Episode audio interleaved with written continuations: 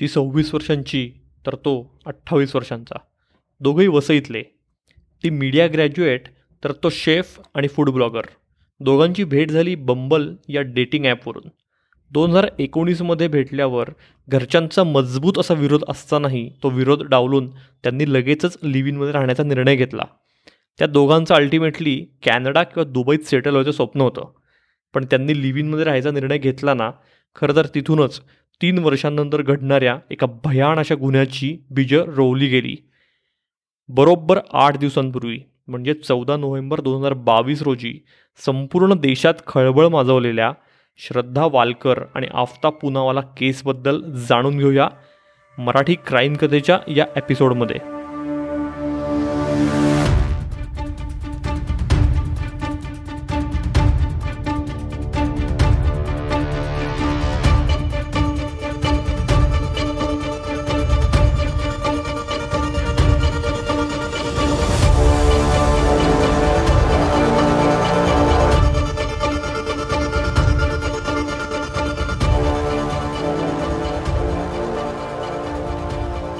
Hello friends Marathi crime कथा या माझ्या पॉडकास्ट शोमध्ये मी तुमचा होस्ट निरंजन मेढेकर तुम्हा सगळ्या लिस्नर्सचं अगदी मनापासून स्वागत करतो.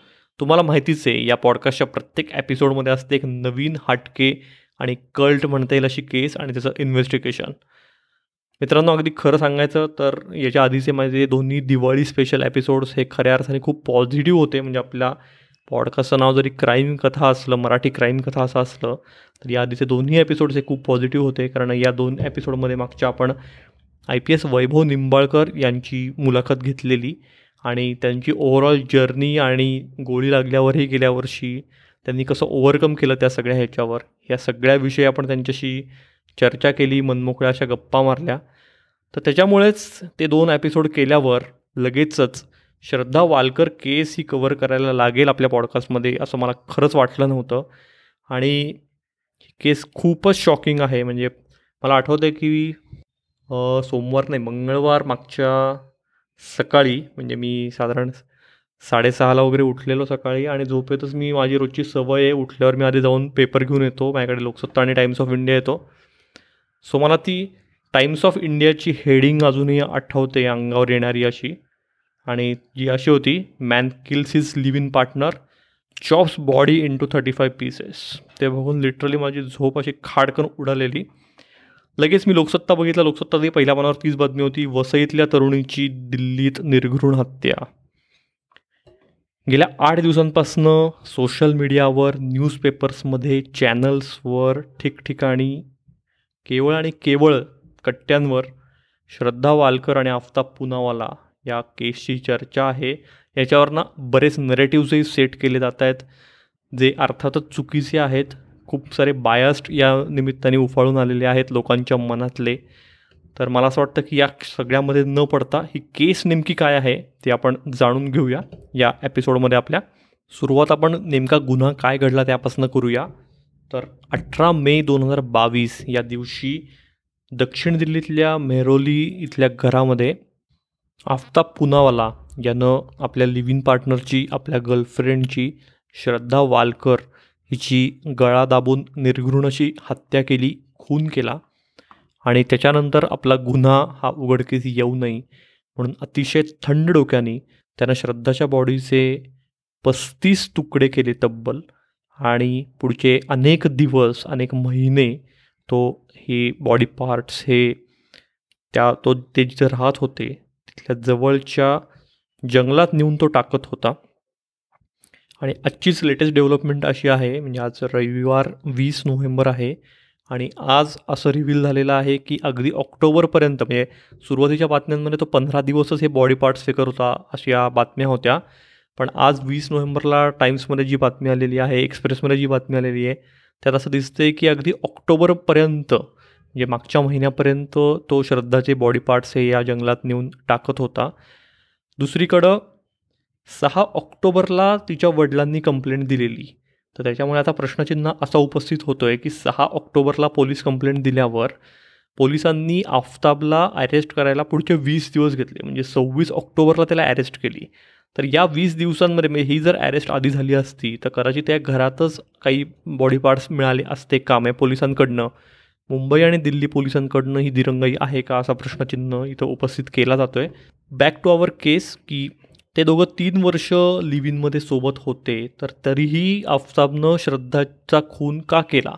आणि खून केल्यावर इतक्या भयाण पद्धतीनं किळसवाण्या पद्धतीनं त्यानं मृतदेहाची विल्हेवाट का लावली? वास्तविक ते दोघे तीन वर्षांपासून लिव्हिनमध्ये होते. तर या सगळ्याचं मूळ हे कुठेतरी आफताबच्या बिहेवियरमध्ये आहे आणि तो तिला खूप मारहाण करायचा तिला मॉलेस्ट करायचा. अशा तक्रारी तिने याआधीही तिच्या घरच्यांकडे मित्रमैत्रिणींकडे केलेल्या. श्रद्धाचा खून केल्यावर आफताबला सगळ्यात पहिल्यांदा कुठली जाणीव झाली असेल तर ती म्हणजे खून करणं सोपं आहे पण बॉडीची विल्हेवाट लावणं प्रचंड अवघड आहे. त्यामुळेच अठरा मेची संपूर्ण रात्र आफताबनं कुणालाही कळू न देता बॉडी कशी डिस्पोज ऑफ करायची ती चिरण्यासाठी कुठला सुरा चॉपर वापरायचा हे सगळं गुगलवर सर्च करण्यात घालवली. पोलिसांनी नंतर टेक्निकल एव्हिडन्स गोळा करताना ही माहिती उघड झाली आहे बॉडीची विल्हेवाट लावण्यासाठी ती फ्रीजमध्ये ठेवण्याची कल्पना त्याला डेक्स्टर या अमेरिकन क्राईम सिरीजमधून मिळाली असंही म्हणलं जातं आहे वास्तविक नेटफ्लिक्स किंवा इतर सगळ्या ओ टी टी प्लॅटफॉर्म्सवर अशा सिरीजचा अक्षरशः खच आहे. म्हणजे ब्रेकिंग बॅड असेल किंवा अगदी अलीकडे रिलीज झालेली द डाल्मर असेल या सगळ्या ह्याच्यात तो जो कोण सिरियल किलर आहे खुनी आहे तर तो कसा चॉप करून त्या बॉडी डिस्पोज ऑफ करतो फ्रीजमध्ये ठेवतो अशी हे सगळं अगदी डिटेल वर्णनं आहेत. तर डेक्स्टर ही सिरीज मी तरी बघितलेली नाही आहे अमेरिकन क्राईम ड्रामा आहे ही सिरीज म्हणजे दोन हजार सहा ते तेरामध्ये ही ब्रॉडकास्ट झालेली. सो श्रद्धाचा मर्डर केल्यावर त्यांनी दुसऱ्या दिवशी सगळ्यात पहिल्यांदा काही केलं तर ते म्हणजे त्यानं तीनशे लिटरचा एक मोठा फ्रीज विकत घेतला एकोणीस हजार रुपयांना. आणि मर्डरनंतर श्रद्धाची बॉडी ही दोन दिवस त्याच्या घरातच पडून होती. नंतर त्यानं ती चिरण्यासाठी म्हणून ओढत बाथरूममध्ये नेली. बॉडी चिरण्यासाठी आफताबला त्याचं शेफचं स्किल कामी आलं आणि अतिशय थंड डोक्यानं त्यानं श्रद्धाच्या मृतदेहाची चिरफाड केली आहे असं आत्ताच्या रिपोर्ट्समधनं कळतं आहे हे करताना त्यानं ह्युमन ॲनॉटॉमीचाही गुगलवरून अभ्यास केला होता. आणि त्यामुळेच इंटेस्टाईनसारखे जे बॉडी पार्ट्स अधिक कुजण्याची शक्यता आहे ते काढत त्यानं फ्रीजमध्ये ठेवले होते. आणि पुढच्या संपूर्ण दिवसात श्रद्धाच्या बॉडीचे जवळपास पस्तीसच्या आसपास तुकडे करत त्यांनी ते सगळे बॉडी पार्ट्स फ्रीजमध्ये अक्षरशः पॅक केले. ज्या माणसावर तुम्ही प्रेम केलं तीन वर्ष ज्याच्यासोबत होता त्याचा खून करून अशा प्रकारे त्याची विटंबना करणं हे खरंच सगळं खूपच कल्पनेपलीकडचं आहे. मित्रांनो आता पुढे जाण्याआधी आपण त्या दोघांची बॅकग्राऊंड आणि त्यांचं नातं नेमकं कसं होतं हे थोडं जाणून घ्यायचा प्रयत्न करूया. श्रद्धाचं कुटुंब हे वसईच्या संस्कृती कॉम्प्लेक्समध्ये राहत होतं. ती वसईच्याच न्यू इंग्लिश स्कूलमध्ये होती. तिनं ज्युनियर कॉलेज हे तिथूनच केलं होतं. त्यानंतर विरारच्या विवा कॉलेजमधनं दोन हजार पंधरा साली तिनं बॅचलर्स इन मास मीडिया हे केलं होतं. श्रद्धाचं ग्रॅज्युएशनपर्यंतचं शिक्षण व्यवस्थित झालं असलं तरी तिचं बालपण तितकंसं चांगलं नव्हतं असं बातम्यांमधून कळतं आहे याचं कारण म्हणजे तिच्या आईवडिलांची सततची भांडणं. ही भांडणं वादविवाद बघतच ती आणि तिचा धाकटा भाऊ हे मोठे झाले होते.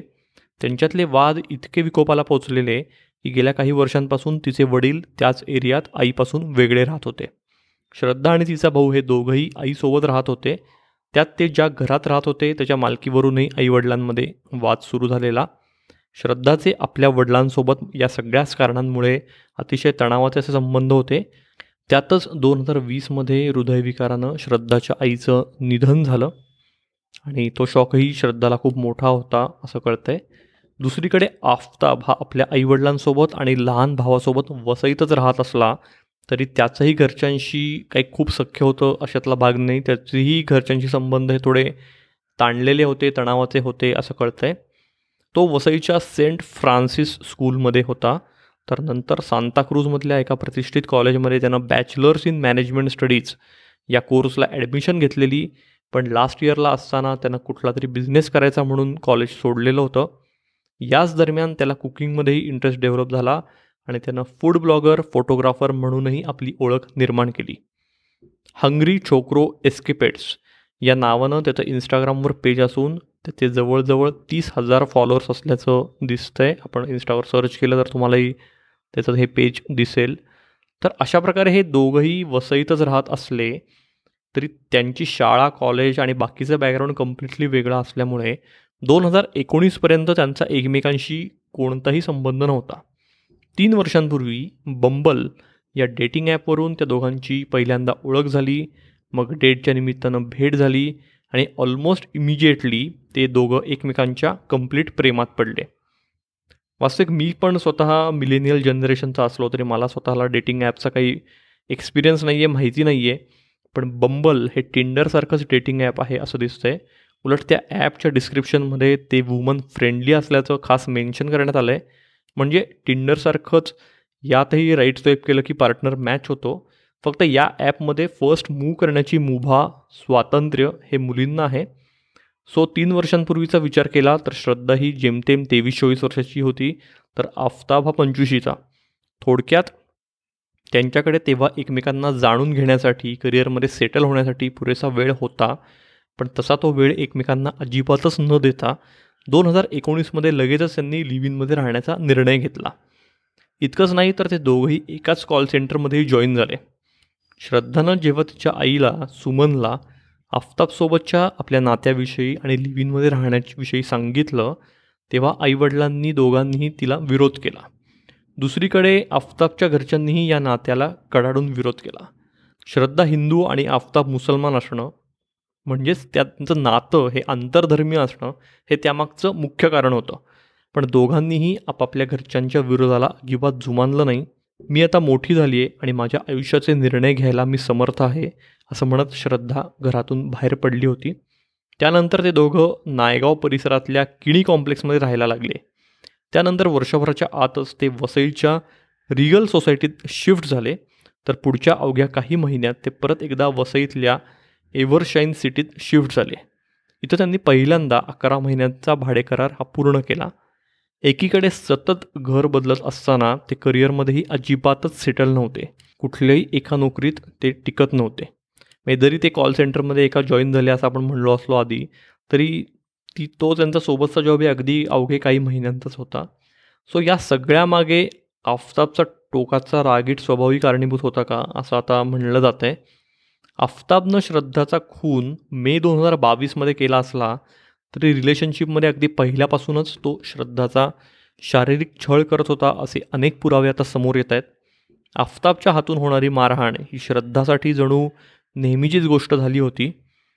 म्हणजे काही न्यूज रिपोर्ट्सच्यानुसार तेवीस नोव्हेंबर दोन हजार वीसमध्ये आफताबकडून गंभीर मारहाण झाल्यावर कडेलोट झालेल्या श्रद्धानं त्याच्या विरोधात तक्रार देण्यासाठी ती पोलीस स्टेशनमध्ये धडकलेली. तेव्हा तिच्यासोबत तिच्या ऑफिसमधला एक कलिगही नालासोपाऱ्यातल्या तुलिन्स पोलीस स्टेशनमध्ये गेला होता. श्रद्धानं लेखी अर्ज दिल्यावर पोलिसांनी तिला मेडिकल करायला सांगितलेली. श्रद्धाची मेडिकल झाल्यावर पोलीस आफताबविरोधात रितसर तक्रार दाखल करून घेणार होते. पण याची भनक लागताच फोन करून आफताब श्रद्धालाच इमोशनली ब्लॅकमेल करायला लागला. तिनं त्याच्या विरोधात तक्रार केली तर तो स्वतःच्या जीवाचं काहीतरी बरं वाईट करून घेईल आत्महत्या करेल अशा धमक्या तो द्यायला लागला. यामुळं आफताब आता तरी सुधारेल. या भाबड्या आशेनं तक्रार न देताच श्रद्धा पोलीस स्टेशनमधून बाहेर पडली पण आफताबच्या वर्तनात त्यानंतरही काडीचीही सुधारणा झाली नाही. उलट त्यानंतर अवघ्या आठच दिवसात म्हणजे तीन डिसेंबरला श्रद्धाला नालासोपऱ्यातल्याच ओझोन हॉस्पिटलमध्ये स्पॉन्डिलिसिसच्या ट्रीटमेंटसाठी ॲडमिट करण्यात आलं. ती तिथं सहा डिसेंबरपर्यंत होती. त्यावेळी तिच्यावर उपचार करणाऱ्या डॉक्टरांचाही कोर्ट स्टेटमेंट हे आता पोलिसांनी घेतलेलं आहे. या स्टेटमेंटनुसार श्रद्धाला स्पॉन्डिलिसिसचा त्रास हा तिच्या बसून काम करण्याच्या आणि व्यायामाच्या अभावाच्या सवयीमुळे झाला होता. मारहाणीमुळे मानेला किंवा मणक्याला दुखापत होण्याची शक्यता असली तरी श्रद्धाच्या बाबतीत तेव्हा तरी त्यांना असा कुठलाही ॲसॉल्ट फिजिकल ॲसॉल्ट हा आढळला नव्हता. पण मित्रांनो हे जरी सगळं असलं ना तरी आफताबचं आक्रमक वर्तन आणि श्रद्धाला गुरासारखं मारहाण करण्याचं प्रमाण हे दिवसागणिक वाढतच चाललं होतं. श्रद्धानं याबाबत वेळोवेळी आपल्या मित्रमैत्रिणींकडे आणि वडिलांकडेही तक्रार ही केली होती. आता परत एकदा श्रद्धाचा खून झाला त्या अठरा मेच्या रात्रीतल्या डेव्हलपमेंट्स आपण जाणून घेऊया. ते दोघंही दक्षिण दिल्लीतल्या मेहरोली परिसरातल्या वन रूमच्या एका छोट्या घरात अपार्टमेंटमध्ये तीन दिवसांपूर्वीच राहायला आले होते. रात्री साधारण आठ वाजता त्यांच्यात वादावादी झाली आणि आफताबनं श्रद्धाचा गळा दाबून खून केला. काही न्यूज रिपोर्ट्सच्या मते हा खून प्रीप्लॅन होता तर काही बातम्यांच्या मते फिट ऑफ रेजमध्ये म्हणजेच रागाच्या भरात आफताबनं हा गुन्हा केला. आफताब आणि श्रद्धामध्ये झालेली वादावादी आणि त्यानंतर झालेला खून याबद्दल शेजारच्यांना काहीच कसा संशय आला नाही असा प्रश्न दिल्ली पोलिसांना पडला आहे कारण दिल्लीतला हा एरिया अतिशय दाट वस्तीचा आहे. त्यात त्यांचं घरही जेमतेम एका खोलीचं होतं. त्यासाठी ते नऊ हजार भाडं भरत होते. आफताबला अकरा नोव्हेंबरला अटक केल्यावर जेव्हा पोलिसांनी आजूबाजूच्यांकडे चौकशी केली तेव्हा आफताबसोबत कुठली मुलगीही राहत होती हेच अनेकांना माहिती नव्हतं. याचं कारण कदाचित ते अगदी दोन तीन दिवसांपूर्वी तिथं राहत होते हेही असू शकतं. आफताबला अटक केल्यावर आलेल्या पहिल्या बातम्यांनुसार श्रद्धानं लग्नाचा तगादा लावल्यानं त्यानं तिची हत्या केल्याचं तो आधी म्हणाला होता. पण इथं एक गोष्ट समजून घ्यायला हवी. ती म्हणजे आफताब हा सतत आपली स्टेटमेंट्स बदलतो आहे अलीकडच्या काही बातम्यांनुसार ती सतत माझ्यावर संशय घ्यायची. माझं दुसऱ्या कुठल्या मुलीबरोबर अफेअर सुरू आहे असाही तिला डाऊट होता असं आफताबनं म्हणलं आहे सो श्रद्धाचा खून केल्यावर आणि पुढचे अनेक दिवस महिने तिच्या बॉडीची विल्हेवाट लावताना आफताबचं वर्तन हे एखाद्या कसलेल्या क्रिमिनललाही चाट पाडायला लावेल असं आहे. एकतर श्रद्धा मिसिंग आहे हे कुणालाही जाणवू नये यासाठी त्यांना पुढचा एक दीड महिना अतिशय काळजी घेतलेली तो श्रद्धाच्या म्हणजे त्याने स्व श्रद्धाच्या इंस्टाग्राम अकाउंटवरनं स्वतः लॉग इन करून तो तिच्या फ्रेंडशीही रेग्युलर टचमध्ये होता तो त्यांच्याशी चॅटिंग करत होता. दुसरीकडे जूनपर्यंत तो तिच्या क्रेडिट कार्डची बिलंही भरत होता इतर मोबाईल वगैरे इतरही बिलं भरत होता. त्यानंतर कदाचित आता आपण सेफ झालो आहे असं समजत त्यानं या दोन्ही गोष्टी करणं सोडून दिलं. टाईमच्या एका बातमीनुसार आणखी एक धक्कादायक गोष्ट म्हणजे प्रयत्न करूनही श्रद्धाचं डोकं चिरता न आल्यानं त्याची विल्हेवाट न लावता आल्यानं त्यानं ते इतर बॉडी पार्ट्ससह तसंच फ्रीजमध्ये ठेवलं होतं. याच फ्रीजमध्ये त्यानं आईस्क्रीम आणि इतर गोष्टी खायच्या खायचे पदार्थ ठेवलेले आणि तो काहीच घडलं नसल्याच्या थाटात घरात वावरत होता. तसंच आधेमध्ये फ्रीज उघडून श्रद्धाच्या मुणक्याकडे बघत मी जुने दिवस आठवत होतो. असंही त्यानं अतिशय कोडगेपणानं नंतर पोलिसांना सांगितलं आहे श्रद्धाची सोशल मीडिया अकाउंट्स आणि फोन बंद आहे याची सगळ्यात पहिल्यांदा जाणीव ही तिच्या वसईतल्या एका मित्राला झाली. त्यानंतर त्यानं ही गंभीर गोष्ट तिच्या भावाला आणि वडिलांना सांगितली. त्यानंतर वडिलांनी आधी मुंबई पोलिसांकडे कंप्लेंट केली जी नंतर दिल्ली पोलिसांकडे ट्रान्स्फर करण्यात आली. पण समजा समजा श्रद्धाच्या मित्रानं अलर्ट केलंच नसतं तर कदाचित आणखी काही महिने कदाचित वर्ष आफताबचा गुन्हा हा लपून राहिला असता पोलिसांनाही त्यानं आधी उडवूनच लावलेलं. तिचं माझ्यासोबत भांडण झालं आणि रागाच्या भरात ती घर सोडून गेली आहे असं सांगत त्यानं पोलिसांची दिशाभूल करण्याचा प्रयत्न केलेला. पोलिसांनी त्यानंतर त्याच्या घरमालकांकडे केलेल्या चौकशीत आफताबच्या बोलण्यात विसंगती असल्याचं पोलिसांना जाणवलेलं. त्यानंतर खाकी हिसका दाखवल्यावर आफताबनं अखेर आपला गुन्हा कबूल केलेला. म्हणजे ही दोन स्टेटमेंट्स ही कम्प्लिटली कॉन्ट्राडिक्टरी अशी होती. की मे एक तर तो तीन चार दिवसांपूर्वी त्यांनी ते घर रेंटवर घेतलेलं आणि ते घर रेंटवर घेताना त्यानं दोघांची त्याच्या आधार कार्ड्स आणि बाकी डिटेल्स हे शेअर केलेले. आणि नंतर घरमालकांनी जेव्हा श्रद्धा दिसेना तेव्हा त्याच्याकडे विचारलेलं तेव्हा त्यांना काहीतरी थातूर मातूर उत्तर देत त्यांची बोलवण केलेली. पण पोलिसांना तर तो ती भांडण करून घर सोडून गेली असं म्हणलेला सो या दोन स्टेटमेंट्समध्ये विसंगती आढळल्यानं शेवटी पोलिसांनी त्याला हिसका दाखवल्यावर त्यानं आपला गुन्हा कबूल केला. पण गुन्हा कबूल करतानाही त्याच्या चेहऱ्यावर किंवा वागण्यात कुठलाही गिल्ट नव्हता का त्याच्या डोळ्यात पाणी आलेलं. इतकंच नाही तर मर्डर केल्यावर लगेचच त्यानं परत एकदा मुलींसोबत डेटिंगही सुरू केलेलं. यासाठी त्यानं पुन्हा एकदा बंबल हे ॲप डाउनलोड केलेलं. याच ॲपवरून तो श्रद्धाला भेटलेला. सो इंडियन एक्सप्रेसच्या बातमीनुसार श्रद्धाचा खून केल्यावर लगेचच आफताब एका क्लिनिकल सायकॉलॉजिस्ट मुलीसोबत अफेअरमध्ये होता. शॉकिंग गोष्ट म्हणजे श्रद्धाचे बॉडी पार्ट्स फ्रीजमध्ये असूनही त्यानं आपल्या या नवीन गर्लफ्रेंडला आपल्या घरी बोलावलेलं. या मुलीशिवाय बाकी मुलींशी त्याचं चॅटिंग या दरम्यान सुरू होतं. पोलीस तपासाच्या आता दृष्टीनं विचार करता पुढचे काही दिवस पोलिसांसाठी हे अतिशय महत्त्वाचे आहेत. कोणतीही केस ही फक्त आणि फक्त आरोपीच्या स्टेटमेंटवर स्टँड होऊ शकत नाही. कारण कोर्टाला ठोस असे पुरावे लागतात. त्यात आफताब त्याचं स्टेटमेंट सतत बदलतोय. त्यामुळेच पोलिसांनी आफताबची नार्को टेस्ट करण्याची परवानगी ही कोर्टाकडून मिळवली आहे. बाकी पुराव्यांचा विचार करता छत्तरपूर जंगल परिसरात पोलिसांना आत्तापर्यंत तेरा बॉडी पार्ट्स हे मिळालेले आहेत पण ते श्रद्धाचेच आहेत हे त्यांना आता सिद्ध करावं लागणार आहे.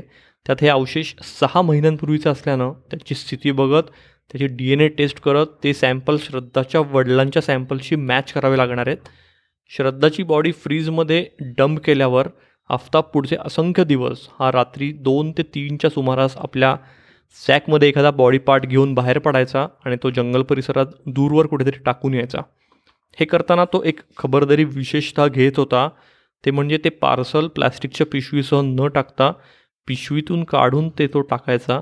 ज्यायोगे ते लवकर डिकम्पोज होईल किंवा भटक्या कुत्र्यांच्या किंवा इतर प्राण्यांच्या ते पोटात जातील. त्यामुळे सद्यस्थितीत पोलिसांकडे ना श्रद्धाची बॉडी आहे आफताबनं ज्या शस्त्रानं तिची बॉडी चिरली ते हत्यार आहे ना कुठला प्रत्यक्ष साक्षीदार आहे. त्यामुळेच पोलीस या केसचा कसून तपास करतायत. तो संपूर्ण जंगल परिसर जो आहे तो जंगलाचा एरिया खूप मोठा आहे आणि तो अरवली पर्वतरांगांचा तो सगळा परिसर आहे असं म्हणतात आणि दिल्लीबरोबरच तो राजस्थान आणि इतर एका राज्याच्या सीमेशी एक खूप मोठं जंगल आहे ते. त्याच्यामुळे पोलिसांसाठी ते एव्हिडन्स सगळे गोळा करणं हे खरंच खूप चॅलेंजिंग आहे. आणि पोलीस एकाच वेळेला हे दिल्लीबरोबरच मुंबई त्याच्यानंतर हिमाचल प्रदेशमध्ये ते रिसेंटली जिथे गेलेले तिथली ठिकाणं अशा चार पाच ठिकाणी पोलिसांच्या टीम्स हा तपास सुरू आहे. आणि आपण आशा करूया की पोलिसांना लवकरच काहीतरी स्ट्रॉंग एव्हिडन्स की ज्याच्यायोगे ही केस आणखी स्ट्रॉंग होईल आणि आफताबला कठोरातली कठोर शिक्षा होईल अशी आपण आशा करूया. आता मित्रांनो इथं प्रश्न हाच पडतो की इतकं टॉक्झिक रिलेशन असूनही श्रद्धा त्यातून बाहेर का नाही पडली? कदाचित घरातून बाहेर पडताना तिनं मागचे दोर कापले होते का? किंवा कदाचित आईवडिलांचं तुटलेलं नातं बघतच लहानाचं मोठं झाल्यानं तिला काही करून तिला स्वतःचं रिलेशन सक्सेसफुल करायचं असेल का? बऱ्याचदा ना डोमेस्टिक व्हायलन्सच्या केसमध्ये पार्टनर जशी टोकाची हिंसा करतो तशीच तो बऱ्याचदा गयावया करतो विनवण्या करतो माफीची भीकही मागतो. त्यामुळे आज ना उद्या आफताब सुधारेल अशा वेड्या आशेवरही श्रद्धा राहिली असण्याची शक्यता आहे. पण त्या दोघांचं एकूण करिअर किंवा आयुष्य अजिबात सेटल नसल्याचं सतत जाणवत राहतं. त्यामुळेच तर दोन हजार बावीसमध्ये त्यांनी मुंबई सोडत तडकाफडकी दिल्लीला शिफ्ट होण्याचा निर्णय घेतला पण ते करतानाही त्याआधी नातं सुधारण्यासाठी एक संधी म्हणून ते दोघेही मार्च दोन हजार बावीसमध्ये हिमाचल प्रदेशमध्ये दोन महिन्यांच्या बॅकपॅकिंग ट्रिपवरही गेले होते. या भल्या मोठ्या ट्रीपनंही त्यांच्या बिनसलेल्या नात्याला कुठलीही नवसंजीवनी किंवा नवीन चान्स संधी ही दिली नाही मिळाली नाही दुर्दैवानं. आणि दक्षिण दिल्लीत मेहरोली परिसरात ते एका वन रूमच्या अपार्टमेंटमध्ये रेंटनं राहायला लागले. या नवीन घरात नवीन सुरुवात केल्यावर अवघ्या तीन दिवसात म्हणजेच अठरा मे दोन हजार बावीस या दिवशी आफताबनं श्रद्धाची हत्या केली आहे. अलीकडे प्रसिद्ध झालेल्या बातम्यांनुसार आफताबला श्रद्धाचा खून हा आठ दिवसांपूर्वीच करायचा होता. तशी त्यानं तिच्यावर झडपही घातलेली पण ती तेव्हा मोठ्यांदा रडायला लागल्यामुळं तिला सोडून दिलं असं त्याचं स्टेटमेंट आहे. श्रद्धालाही कदाचित आफताब आपलं केव्हाही बरे वाईट करू शकतो याची अखेर जाणीव झालेली. त्यामुळेच वसईतल्या आपल्या एका मित्राला कोट मला इथून घेऊन जा नाहीतर ही माझी शेवटची रात्र असेल. कोट. असं चॅटमध्ये ती म्हणालेली. असा दावा काही बातम्यांमध्ये करण्यात आला आहे बाकी कशानं नाही तर जीवाच्या भीतीनं तरी श्रद्धानं फार पूर्वीच आफताबशी ब्रेकअप करत त्याच्याशी कायमची फारकत ही घ्यायला हवी होती. पण तसं झालं नाही. आणखी एक दुर्दैवी योगायोग म्हणजे आफताबनं श्रद्धाचा खून केला. त्याच्या दोन दिवस आधीच त्यांच्या रिलेशनशिपची तिसरी ॲनिव्हर्सरी पार पडली होती. मित्रांनो हा होता आजचा एपिसोड श्रद्धा वालकर आणि आफताब पुनावाला या केसवर ही केस डेव्हलपिंग आहे त्याच्यामुळे यात आणखी नवीन डिटेल्स समोर येणार आहेत. आफताबच्या नार्को टेस्टलाही परवानगी दिलेली आहे. या आठवड्यात त्याची नार्को टेस्ट होण्याची शक्यता आहे. त्यामुळे या नार्को टेस्टमधनं तो आणखी काय रिव्हील करतो आहे हे बघणंही आता महत्त्वाचं ठरणार आहे. दुसरीकडे पोलिसांचं इन्व्हेस्टिगेशनही दिल्ली मुंबई आणि बाकी शहरांमध्ये सुरू आहे. या इन्व्हेस्टिगेशनमधनं अजून काय डिटेल्स समोर येत आहेत यावर ही केस लवकरात लवकर कशी पोलीस उभी करतायत आणि स्ट्रॉंग करतायत हे ठरणार आहे. हा एपिसोड तुम्हाला कसा वाटला तुमचा फीडबॅक तुम्ही मला नक्की कळवा. तुम्ही मला निरंजन मेढेकर या माझ्या इन्स्टा अकाउंटवर कनेक्ट होऊ शकता. ज्याचा ॲड्रेस आहे निरंजन अंडरस्कोर सेल्फ मेड भेटूया पुढच्या एपिसोडमध्ये तोपर्यंत टाटा.